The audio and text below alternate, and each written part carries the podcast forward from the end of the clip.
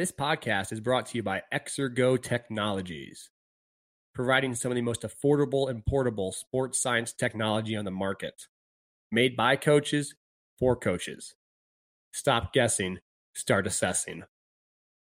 Produced from the Cube Studios, this is Strong by Science. In depth conversations about science based training, sports performance, and all things health and wellness. Here's your host, Max Schmarzo.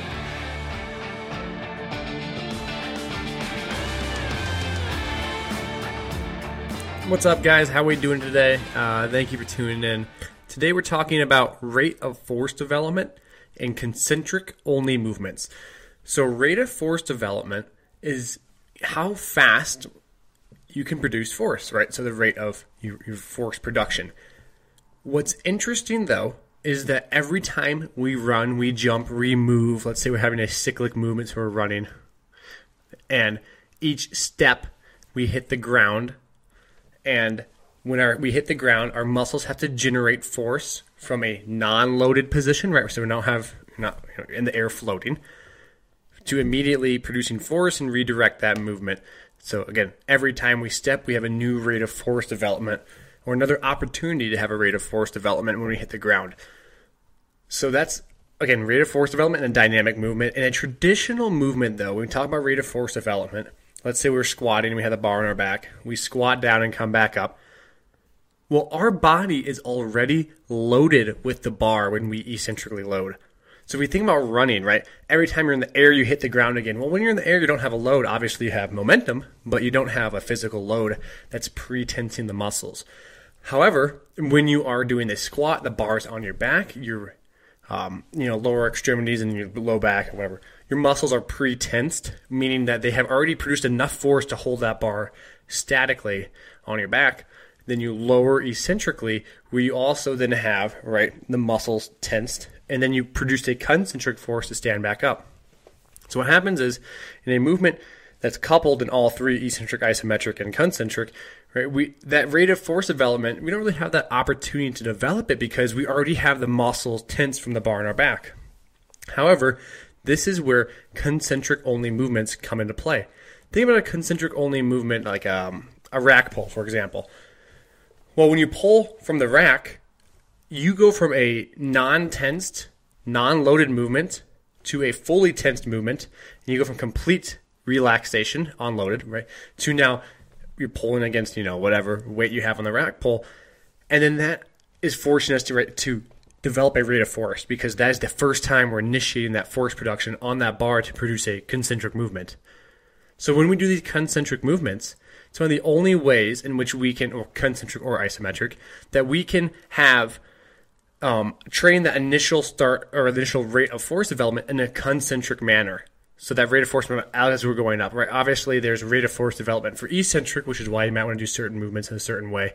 You might want to, you know, incorporate higher velocity eccentrics. But from a concentric rate of force development, and I should have gave that caveat before I started talking, from a concentric standpoint, it is that initial, you know, out of the hold explosion. And so what happens is if we start thinking about how can I optimize training this eccentric, sorry, this um, rate of force development concentrically, then we start looking at oscillatory movements, right? Where it's a small range of motion. Think about maybe going one to three inches um, in total range, and we're basically going the bar up, exploding up, and it's going to relax and come back down to that position again, explode back up and come back down.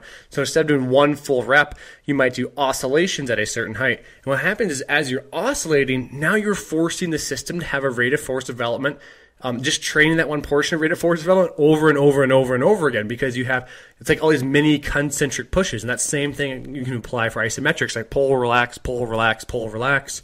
And now you're training that rate of force development on the initial concentric movement. Now i'll throw the caveat in here too right? If we're looking at just general rate of force development then we have certain drop catch exercises that we might do with a bar um, jumping off of a box landing that are the eccentric rate of force development aspect. So this is the rapid eccentric decelerating either with momentum, um, so decelerating the momentum of an object or, you know, transitioning the load if it's a heavy squat. But think about that high, like rapid, again, when you're squatting, right, you have that eccentric tension all the way through. And so, but if you do like a high rapid velocity plyometric, you only have that eccentric tension once you hit the ground. Or let's say you're doing a catching, um, you know, jumping off a box or you're doing, some sort of a med ball catch or a uh, partner kettlebell passing, um, or even some sort of a kettlebell drop catch, right? It's that eccentric, boom, quick muscle turn on rapidly. We develop that force right away to decelerate and stop our momentum. And you can do this through different other exercises as well, not just catches, but you can do like the hamstring catches off of a GHR, things of that nature too. But the idea is in rate of force development, you want to find a way essentially to go from a, uh, a, a non pre-tensed state to a tensed state. And again, when maybe these traditional movements, they do play a role in rate of force development, by the way. Not to say like, oh, you don't get a rate of force development with squatting. Well, maximal strength plays a huge role with rate of force development. Um, you could argue because it's maybe um, not percentage based, so it's magnitude based. But regardless, right, it plays a role in it. But to get more specific with it, that's where you do those drop catch movements. That's where you do some of those, um, you know, oscillatory movements. It's focus on on that initial contraction over and over and over again and then that's developing the continuous cycle right of not con cycle but the continuous presence of that specific stimulus. What i mean by that think about traditional bench press one last time.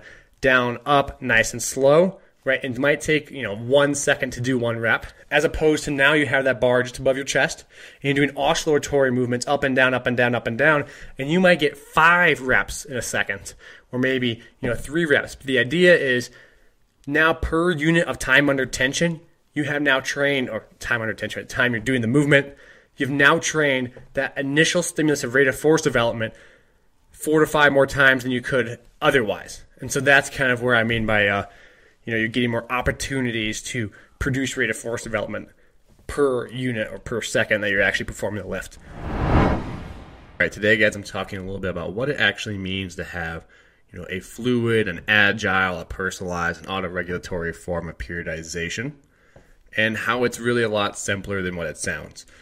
So, in nature, or by nature, the term agile fluid kind of brings about the context of non determined. Right? We have an outline, but we don't necessarily have a specific, you know, regimented plan we have to follow. And so, what I mean by that is in an agile or fluid model, we have guidelines. You have um, the ability to adjust what you need when you need to adjust it, but you're not regimented to having to do that workout for that day. So the idea of this is to now bring more context and specificity in terms of the train itself to fit into how you actually feel and how you're going to perform. So what I mean by that is even sorts of um, methods like using RPE, so rate of perceived exertion, is a form of agile fluid, you know, periodization because in nature, RPE is a subjective metric mean how you feel determines how much weight you're going to lift. And so, by that definition alone, it's going to be adjusting day to day depending on how you feel and whether or not um, you're feeling the ability to push a little bit further or pull back. The human body is really good at knowing a lot about yourself. And so, under the constraints or guidelines of a general program, having the ability to fluidly manipulate the variables within it, you know, the intensity, the volume, the number of jumps you do, number of lifts you do, to fit the need for you that day makes a lot of sense. And I think what happens is we kind of get this big picture concept of, oh, um, you know, I'm gonna plan out three months of my training cycle, and every day is gonna be X, Y, and Z. And that's that's excellent, and that gives you a lot of guideline, a lot of direction. But it's not going to specifically take into account how you feel day to day. And what I mean by that, I think the term is used like a periodization model where we plan out three months is kind of like a map, like a MapQuest. Remember those old things used to get where I told you take left here, go right here. But really, fluid periodization is much more like a GPS or a Waze, which is a type of uh, it's an app like a GPS that adjusts to the current nature of traffic itself. So yes, you're still going from point A to point B, but in one form, you have to follow this A, B, C, D kind of model. And the other one is, oh, if we need to make adjustment, take a detour. We got, uh, you know, a car accident ahead of us. We have, you know, road work being done. Well, we need to take a detour. Well, in my life, if I have, uh, I don't sleep well the night before, I have more stress than I care for, I have something going on that's not allowing me to maybe be the best I can be for that day. Well, that's fine, and let's adjust and let's fit in what we need for what you can do. And so you're still going from point A to point B, but you're adjusting based on some of those, um, you know, subjective feelings. And this is where collecting some objective measurement can really help. So maybe your goal is to be ready to train for power development, and so you're going to use jump height as a means of readiness testing. And so if you jump a certain height and it's less than you expected because you're fatigued, maybe from the previous squat session a couple days ago, just general life or whatever is causing you to be um, a little bit down, well, then you can adjust. You say, okay, I'm not doing my power session today. My legs are torched. I'm going to adjust and maybe do a light aerobic active recovery day, which I had planned to do two days later, but apparently I need it now so I can be ready to do uh, my power day in the upcoming days. And so now you're being agile, you're being fluid, and you're making adjustments based on information. So it's not just like arbitrary, oh, today I want to do this because that's fluid or that's agile. Um, no, it's more like, okay, based on the information I've collected, I should probably do this instead. I feel that I need to do this. I'll get better results. And based on some information like jump height, hand grip score, even a subjective questionnaire of how well you slept and what your energy level is today, then maybe you can say, okay, wonderful. Now I know where I'm at today. I know what's best for me because I'm trained and skilled at lifting. I've been, you know, myself for X number of years in the weight room. I can adjust that model. And so we still have those constraints and guidelines of I want to get my goal and achieve those goals, but now we're fluid and agile to fit the context for that day because all we care about are aggregated gains. We want to make small gains every day, and sometimes taking um, not not taking a step back, but not taking a step forward is going to save you down the road because sometimes that one step forward to achieve that day that's really difficult that you're not ready for is such a such a large taxation on your body that you're not going to um, maybe recuperate in the way, and it throws your whole program off. And so that's where the whole you know kind of monolithic periodization model struggles at times, is because what happens if we do have a bad day? Well, having the agile adjustments with the ability to have some changes based on your own needs and your own context for yourself allows you to manipulate the variables to best fit yourself. So when we talk about agile, fluid, you know, auto regulation, individualized, whatever you want to call it, type of training, it's all about understanding how you feel based on maybe some subjective and objective metrics, and then deciding whether or not you want to then move on forward with a certain workout for that day or make an adjustment or you know be agile be fluid in your periodization and pick something else that fits in better with the picture. I got a question recently about what's the best way i can learn? And i think it's kind of a funny topic because um, i'm going to rant and not really answer the question i'm sorry. The best first off the best way to learn is to read Take your time to understand, apply the information, get enough sleep, take you know, be fed, don't overwork yourself, and continually um, take time at it. That's the simple answer. But on top of that, I think learning sucks. Learning is very, very humbling. And so, what I mean by that is, in order to learn, by definition, you are understanding something that you did not understand before. And so, when you learn, you now are accepting the fact that you did not know. In order to learn, then you have to admit that you don't know. And so learning itself is this very humbling process. It's a process of constantly understanding that you don't understand anything at all. And so learning is empowering at that same time because now you have learned something that other people's other people's. Other people might not understand. And so it's this weird uh, paradigm where in order to learn you have to understand but in order to learn you have to understand you don't understand first. And so it's that process that i don't understand and i don't know which initiates the learning cycle. And when people or anybody at all gets on the you know the uh, the mindset that oh, you know, I, I know, I know this already. I don't need to learn this. I already understand this. Then you're not going to give you the opportunity to learn more information that you probably don't know. So under the acceptance of I know, you also say I don't need to learn. Because by definition, if you know, you don't need to learn. But actually, you say I know, but you don't really know the information. You have falsified, you have, you know, convinced yourself um, falsely that you do know the information, therefore you don't need to learn. So by nature, learning is this very humbling ordeal. It's this ordeal that we take some interpersonal res- you know, reflection sometimes. You look at it, you go, man, I don't understand that. Maybe, and when you say that, I don't understand that, that gives you the opportunity to learn. So if you're reading a paper and you come across something that you did not know before and you go, oh, wow, that's interesting. I didn't understand that, but now I do. Well, now that opens the door to say, okay, I understand this portion of it, but I don't understand this portion of it. And so now you begin to have that cycle of I don't understands but it's under the intent that I am going to try and understand, right? It's not I don't understand, also, by the way, It's not I don't understand, then I'm going to know. It's I don't understand. I'm going to do my best to try and learn the most information out there because essentially we don't really know anything that definitively.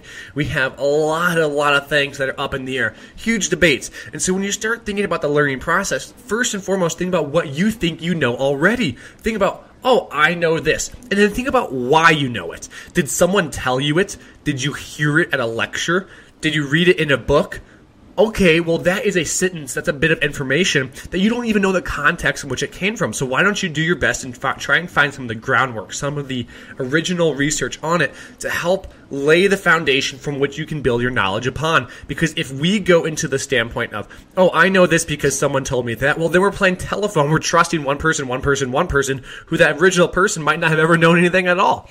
They might have made it up or it might have been taken out of context what that person initially said. And so while listening to people is wonderful, um, I'm like almost like an anti-advocate for myself, right? Go and listen to them, but then say, okay, I don't understand that portion, or I don't believe that person. I want to go learn more. When I worked with uh, students in my uh, graduate school, um, when I was being a TA, I always told them, don't listen to me, don't believe me. Well, listen to me, but don't believe me. I want you to prove me wrong. I want you to find the information yourself. I want you to understand to the level that you feel comfortable to defend yourself or even agree with me based on that. But to say, oh, Max said this, so we believe this, doesn't make any sense at all. Max said this. I don't know if this is right or wrong. He's given me some starting point to dive into. I can dive into the information and formulate my own bit of information. But again, it takes the process of having to humble yourself, right? How can I admit that I don't know? And once you admit you don't know, then you realize learning sucks. And learning sucks, but it's also very empowering because you don't know, and it's unfortunate that you thought you spent the time knowing this, which is again, maybe time that you could have spent trying to learn it. But now that you've admitted that you don't know, you have that humbling experience to say, I don't know this information, then you can go and look for it yourself and best apply the information that you find. I get this question a ton. It's what book should I read? What's the best book for strength and conditioning? And so the way I look at it, first and foremost, um, is don't think about only books for strength conditioning. I think I talked about this topic earlier, but think about books that help you learn and then how you can apply that to strength and conditioning. And so, what I mean by that is if you only think about strength and conditioning books, you're only going to learn about the specific pillar of information that you obviously dive deep into. But the interconnectivity between different domains will never be there because you're not diving into it. And so, what I, I encourage actually is I encourage people to read a business book. I like the Lean Startup um, creative confidence. Find look at business books because what businesses have to do is they have to pull from all different domains in the world because what happens is they're dealing with humans and humans are in like different things. So if I'm trying to sell someone, you know, a phone, well, I need to you know, reach an audience that likes this, that likes this, that likes this, that likes this. It's not like a strength coach where maybe you're only working with a specific group of athletes in a specific sport. Yes, all those people are different, but essentially they're going to go through the same program because they're you know they're under a certain umbrella for that sport.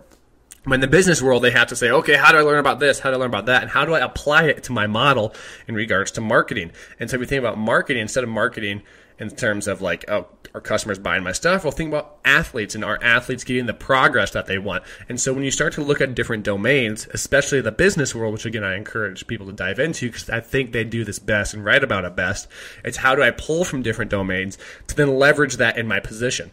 And so when you start to look at strength and conditioning books, strength and conditioning books are wonderful. I read them all the time. I like them. Um, there's a lot of great books out there. Find a book you like on Science and Practice of Strength Training by Vladimir Zatsiorsky is a great book, um, easy to read and fun to understand, and you'll dive into it, and you'll be a good starting point for a lot of people. But maybe there's things outside of that book and the business side that it didn't cover. Not necessarily business from how do I make money, but businesses from how do I interconnect into different departments. So not just a business, but you read different books from different fields of, of, information so you can begin to understand how they think. And maybe there's a method of thinking in there that you can then take and leverage it into your environment. Because as we see, um, a great example would be like, uh, there's an example of this one toad that was introduced in Australia, and this one toad was supposed to eat these certain bugs, I think, and it was introduced in Australia. And all of a sudden, it ate all the bugs, but it had no predator because now there was no ecosystem that had a predator. Well, they took this, you know, not necessarily top of the food chain toad and put it in Australia. Now it's top of the food chain. So maybe there's something out there that's not considered top of the food chain in a different, um, you know, uh, kind of domain of thinking, a different area, uh, a different industry, and you take that bit and you say, okay, look, I put it in my environment. Now that becomes top of the food chain because based on the environment itself, that specific um, information is going to hold different weight and different value. And so when we look across different domains, you have the opportunity to find different ways to help optimize your training. And maybe we're missing a top predator out there in terms of information we can apply to ourselves that we aren't thinking about because we're only looking at the strength conditioning realm as opposed to expanding our different domains. So when it comes to what book you should read, I think you should read books you like and read different books. That's my short answer to it all. And hopefully, um, I know I get a little fired up about it because I think we miss a big opportunity at times. Today I'm talking about post activation potentiation, um, rest intervals, and you know optimizing power development, but fitting it for yourself. And so a recent study came out and looked at post activation potentiation, which is by the way the phenomenon when you do an exercise before another movement, it potentiates, it facilitates, it makes that movement better. So an example is I squat I rest X amount of time, and then I jump. Well, that squatting helps my jump. And so in post activation potentiation, there's a lot of debate as to why it works, how it works. Um, and actually, a recent study came out and it showed that individuals had individual responses to post activation potentiation. And well, this makes sense because I think just about everything we do is individualized because it's all based on cellular responses that take place in the human body. And not everyone's cellular environment is exactly the same. And so what they actually found was that there's a much wider range than we expected in regards to how long should I wait in between sets and reps before I do my set. Um, so before, sorry, before I do my uh, potentiating movement. And so let me take a step back and break that down. So traditionally, we talk about post activation potentiation and someone doing a like a squatting movement or a uh, um, you know a deadlift, and they might rest about. And the recommendations like 80 to 90 percent of your one RM for that movement, and then you rest about like three to five minutes. Well, I've noticed personally myself that I respond much differently based on the exercise itself too. And so when I do a heavy movement that's a concentric and e- sorry, an eccentric and concentric portion of a movement, like a squat, I need to wait much longer in order for that movement to facilitate my jump. So how long do I rest after my squat? Well, a lot longer than I would otherwise if I did a different movement. And so what I think about that is I think it has a lot to do with time under tension as well. So if someone's taller, right, that movement takes place a little bit longer. Um, if they do an eccentric to concentric, right, you obviously have the eccentric portion to concentric. But if you just do a deadlift, you just have the lift off the floor. And I've noticed that the less time under tension I have, the shorter that rest interval needs to be. With the shortest being something like an isometric, where I just pull into something and I'm not moving anywhere, not having any fascicle length change in my muscle. And so one I believe there's a study. I don't don't quote me on it. I don't know the name of the study at the top of my head that looked at post activation potentiation, and it said basically when people felt like they were ready, they were most ready. And so we're really good at knowing a lot about ourselves. And so when you empower the individual to say, okay, I want you to jump or run, um, I want you to do this, you know, the, the potentiated movement when you feel most explosive. And then also maybe picking exercises that they feel make them more explosive might be beneficial as well. If someone doesn't have the neuro um, mechanical connection with a squat to a jump and they don't associate the two movements as one and the same, then maybe that potentiation effect is being minimized or not necessarily not optimized because they don't associate it with that movement. Well, maybe doing a jump um, or a deadlift or a kettlebell um, jump, sorry, or sorry, uh, forget my words, a trap bar deadlift. Thank you. Um, because which is maybe people associate that with a jump a little more because the position and the higher start. Maybe that works better. And so it's not just about the rest interval, the rest period, and the fact that that's individualized, there's a possibility that there's an individual response to different exercises based on how the individual has trained with that exercise in the past, how they perceive that exercise. Um, do they feel like it makes them explosive? And then maybe there's also individual response in regards to, um, you know, do I do something heavier? Do I do something more explosive? Do I do something, you know, band assisted even? And all these have different outputs and different in, sorry, inputs to the body, which cause different outputs when we do the potentiating movement. But what I'm thinking about is how can you set up an environment so you learn best? Well, all you have to do is begin to test a couple of individuals and say, okay, look, Um, today we're going to do a heavy squat day, and then everyone's going to do their jump, or not say heavy squat, but a heavy squat potentiating movement. Everyone's going to do their jump. Awesome. Here are all the jump heights.